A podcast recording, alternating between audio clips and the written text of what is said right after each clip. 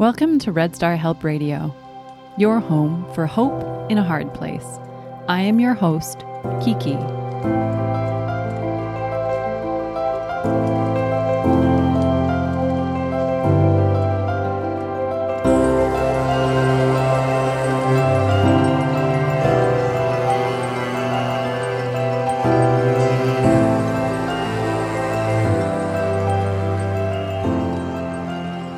Entry number 25, titled Social Misconduct.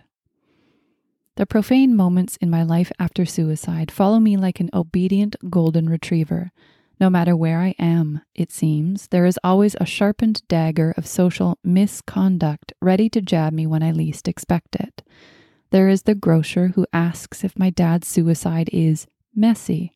And two, the fellow that comes by to purchase some bricks, when hearing of my dad's passing, thinks to haggle down on the price and optimize his time in asking to buy more of my dad's tools, you know, if they are for sale and all. Either may seem insignificant in the moment, though the first is simply inappropriate. We all see that, right? And the second leaves me shocked and disturbed.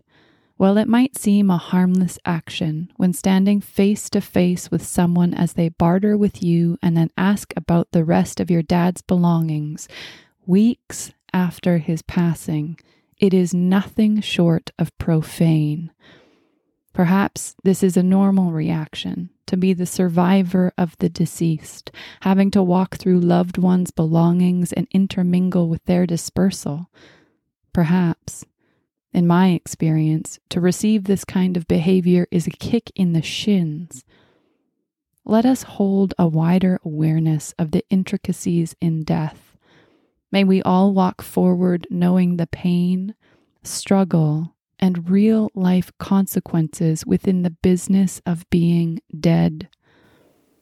To our awareness. XXO K.